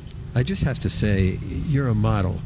Somebody suffers that kind of misfortune, and you just got in the saddle and you're trying to do something about it. You're the founder of the Lyme Disease Center, which is pretty impressive. Is Lyme chronic in that way for most people who get it, who are not treated immediately? It's a little bit more complicated than just Lyme disease. It can affect your immune system. It can affect your major organs. I have nerve damage because I was untreated for so long. So multi-systemic. Okay, leading me to this question, a bit unfair perhaps, but is how do people avoid going through what you've been through? Absolutely. Prevention. A good portion of what we do, we give information about removing a tick, what to do if you're bitten, and how to prevent getting bitten, which involves wearing light-colored clothing, keeping to the path when you're out in the woods, avoiding long grass, avoiding loose leaves, using treatments like permethrin or DEET, or there are some herbal treatments that the EPA recommends. Yeah, and also with us today, and I'm so glad she is Nellie Wilson, who is a board member, a longtime volunteer, and somebody who has a measure of expertise in infectious diseases generally. Hi, Nellie. Hello. How did you get involved with the Lyme Disease Center? So I started volunteering in 2018, and I had been running a support group for women with chronic illness and got introduced to Maria, and so started volunteering running the support group, the monthly support group that they offer on Wednesday. The Lyme Disease Resource Center also offers a Saturday support group. So we have two support groups per month that people can register for, and this is for people who have Lyme disease, other chronic illnesses, and it's also for people who are supporting a loved one, a friend, a family member who is going through Lyme. So what happens in the support group? So support groups are a confidential space where people can come together and get to talk about what is going on for them. They get to share kind of where they're at on their healing journey, and we get to share resources with each other about treatments that people have found that have worked well, and doctors that they've really liked seeing, herbal remedies, questions about, like this antibiotic I've been on for a long time, these are the side effects I'm having, have other people experienced that? And it's also a place to talk about emotional support and dealing with a illness that's invisible, right? So, you just said to Maria earlier, you look great. We may look great on the outside, but we are struggling on the inside very often with living with chronic illness. I would like to know about Lyme as a chronic illness. I understand the importance of a support group and how it can make a huge difference in a person's life. That said, is Lyme chronic in the sense that a person who has suffered from it, was not treated quickly, is apt to suffer long-term consequences, and it's just a matter of it's a matter of managing the symptoms because there is no cure? There is controversy over the term chronic Lyme. We tend to see it as a more comprehensive label for all the co-infections. There's about 19 different co-infections they've found that they usually test for. I'm sorry, I don't understand that. What's a co-infection? Co-infection, it can be Bartonella, it can be Ehrlichia, Tularemia. It's something that goes along with Lyme? The tick is a little cesspool, and it can contain many diseases. So is Lyme just one disease, or is it a compendium of diseases? Lyme is caused by the spirochete Borrelia. There's different types of Borrelia. I see. It's a very clever spirochete. It works similar to syphilis. which is why it can change form, it can get into the bloodstream, it can cross the blood-brain barrier. It's a very serious issue if it isn't treated promptly. We are here at the site of the Northampton Bike Breakfast, and our guests are from the Lyme Disease Resource Center. By the way, if you want to get in touch with them, and we'll keep coming back to that, and there's an event that we want to talk about, but it is Lyme, L-Y-M-E, Lyme, D-R-C, Disease Resource Center.org. Let me just say it again, LYMEDRC.org, and you can get information by going to info@LymeDRC.org. I would appreciate it if you would just clarify what we were just talking about. Someone gets, is bitten the right word, by a tick? Bitten. Okay, you're bitten by a tick. Is it a deer tick usually? Lyme disease is carried by the deer tick. There are other diseases other ticks can carry, and the deer tick can carry. If you go to our website, we have a number of resources that will lead you to more information about the complexities of tick-borne illness. But you might not know. A person may not know that they've been bitten, because it's not as if you're bitten and you feel sick immediately. And if you don't get on this and have, and there is an antibiotic that can treat this very effectively, but if you don't have it, you're in trouble. If you don't have the rash, if you don't have any tick to send out to be tested, a few days after being outdoors you start to feel flu symptoms, go to your doctor, have him test you or her test you for whatever your symptoms may be. I was looking at your website, Executive Director Maria Malaguti of the Lyme Disease Resource Center, and I saw, watch out for a rash or a fever or a headache or fatigue. We're going to talk more about this, and I really want to talk about the event that you have coming up in order to fund the important work that you do. It isn't just, it's got Northampton in your name there, but you're national, aren't you? We are now national. We had to shut our doors back in 2020 with the pandemic. Your brick and mortar doors. Our brick and mortar. But we launched online. All our programming went online. People started finding us from across the nation. We went from hyperlocal to national within a month. Lyme Online. We're going to be right back. We're speaking with Nellie Wilson, board member, and Maria Malaguti, executive director and founder of the Lyme Disease Resource Center. We'll be right back after this. More Talk the Talk with Bill Newman and Buzz Eisenberg coming up right here on WHMP. Part of what I love about being a therapist in community mental health is really getting to know people who are from really different backgrounds, including serving people who are the most vulnerable. Dan is a therapist at ServiceNet. There's a culture of thinking more deeply about the work we're doing, and for me, when I do that, that feels really good. If you're a licensed mental health clinician who wants to make your own hours while also being part of a progressive community mental health team, join us at ServiceNet. Go to the employment page at servicenet.org.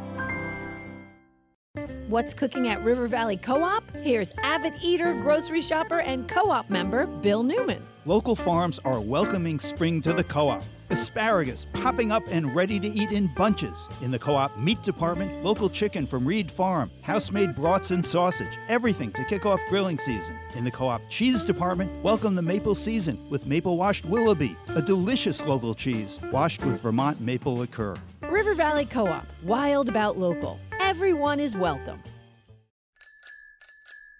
We finally entered into a more balanced real estate market. Hi, I'm Craig Della Penna, a part of the Trailside team at the Murphy's Realtors. I've been helping buyers and sellers in our valley and beyond for close to 20 years. I specialize in homes near rail trails, as well as antique or historic homes. Together, we'll create a plan that gets you to the next chapter and will minimize your stress along the way. Visit NorthamptonRealtor.com/innovator. Grow Food Northampton helps you make the local food system better. This is Michael Skillicorn, Director of Programs. You can join us by shopping at Northampton Tuesday Market, getting a plot at our community garden in Florence, buying a farm share at Crimson and Clover or Sawmill Herb Farm. You can volunteer with us in our giving garden or participate in our neighborhood markets that bring the local food movement to underserved communities in Northampton. Get involved and support our work at growfoodnorthampton.com y hablamos español.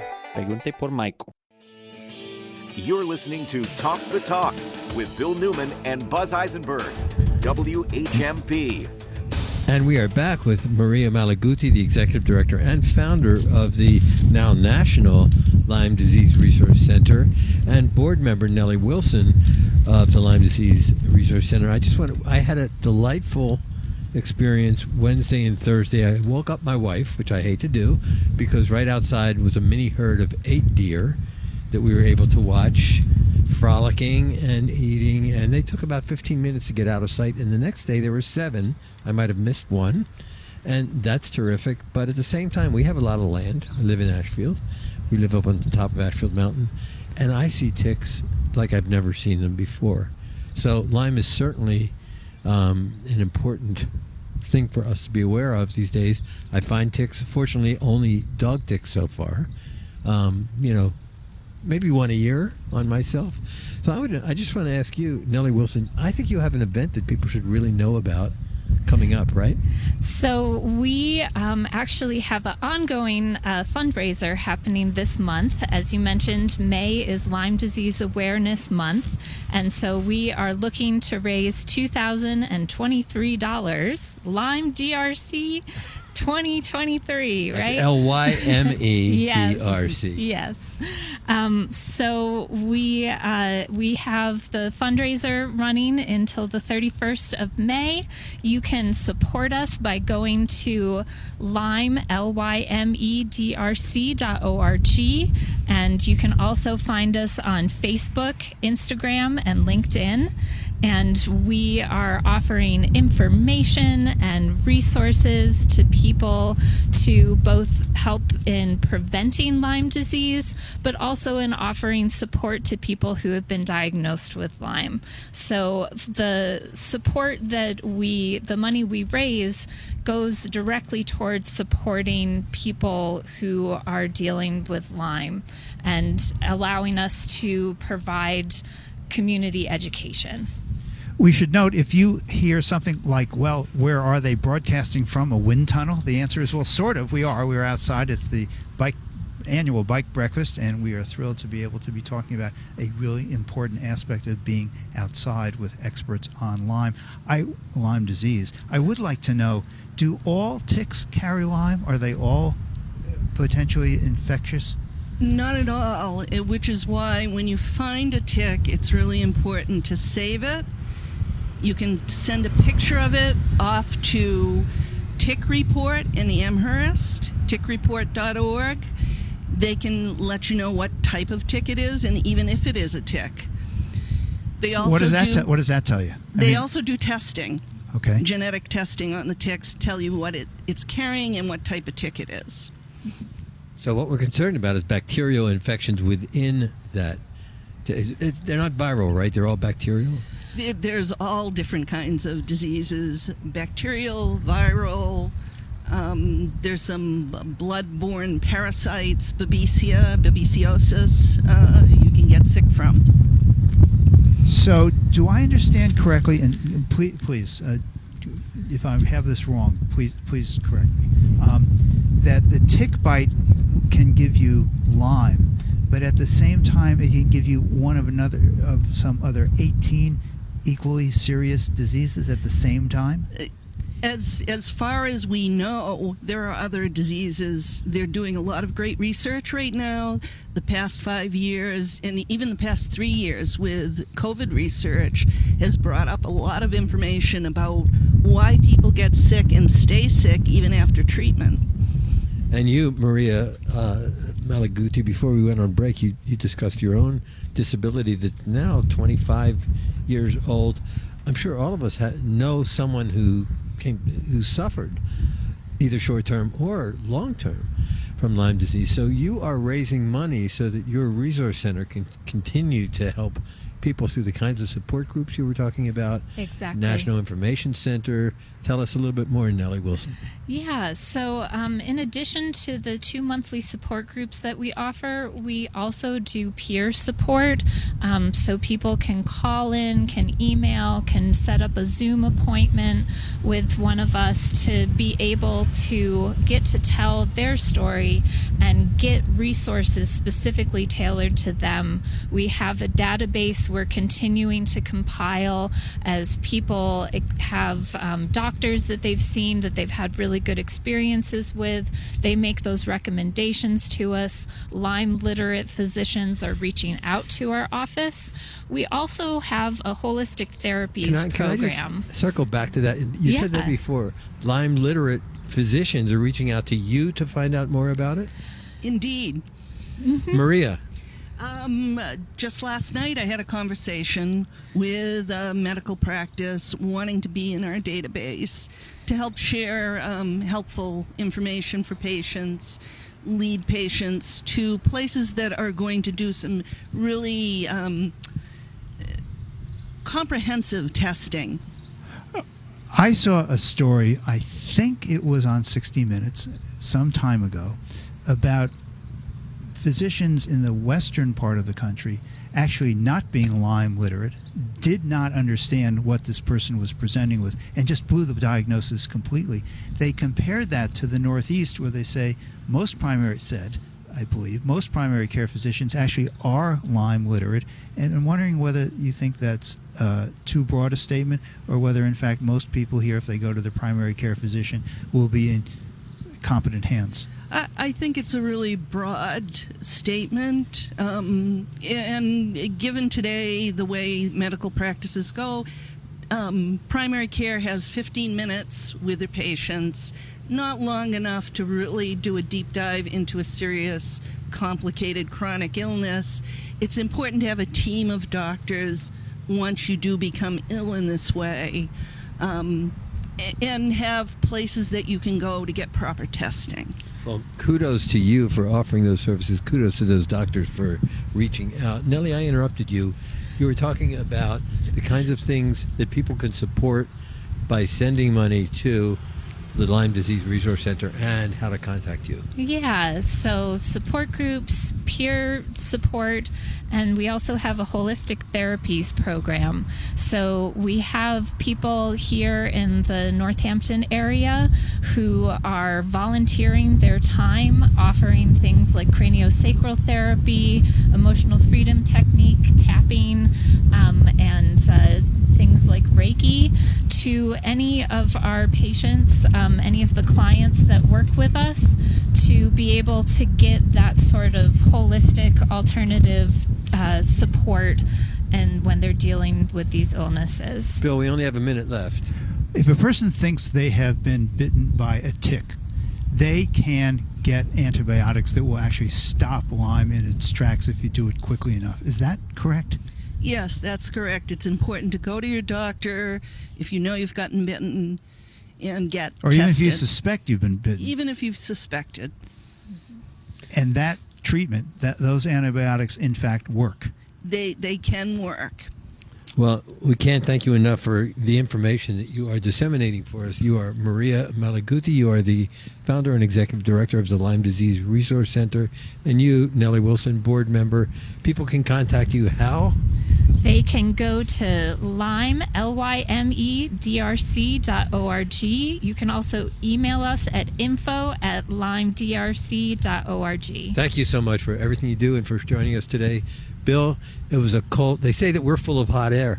Well, I'll tell you, it's been cold air. Wow, I don't know. But speak for yourself. Okay, speaking for me, I'm full of hot air. Thank you so much for joining us today. Remember, don't just talk the talk, walk the walk. This is Talk the Talk with Bill Newman and Buzz Eisenberg on WHMP. Looking to take a little breather from the news? We don't blame you. Why don't you turn the dial over to our pure oldie station? I'm walking, here's the day and I'm talking. It's the music you grew up with. I'm hoping that you come back to me. WHMP and the news will be right here when you get back. I'm waiting for your company. I'm hoping that you come back to me. The Valley's pure oldies, 96.9 and 100.5. Hi, this is Tom from 4-H. What will the next 100 years look like for today's youth? According to the 4-H members of Hampshire counties, there are no limits. Youth, supported by adult 4-H club leaders, are being prepared to take on any role they can imagine. Astronaut, director, hockey player, surgeon, engineer, and CEO. These are just some of the roles that a recent survey shows that our 4-H'ers not only dream about, but are preparing for. Join the 4-H team. WHMP Northampton and WRSI HD2 Turners Falls, WHMP.com, a Northampton Radio Group station. It's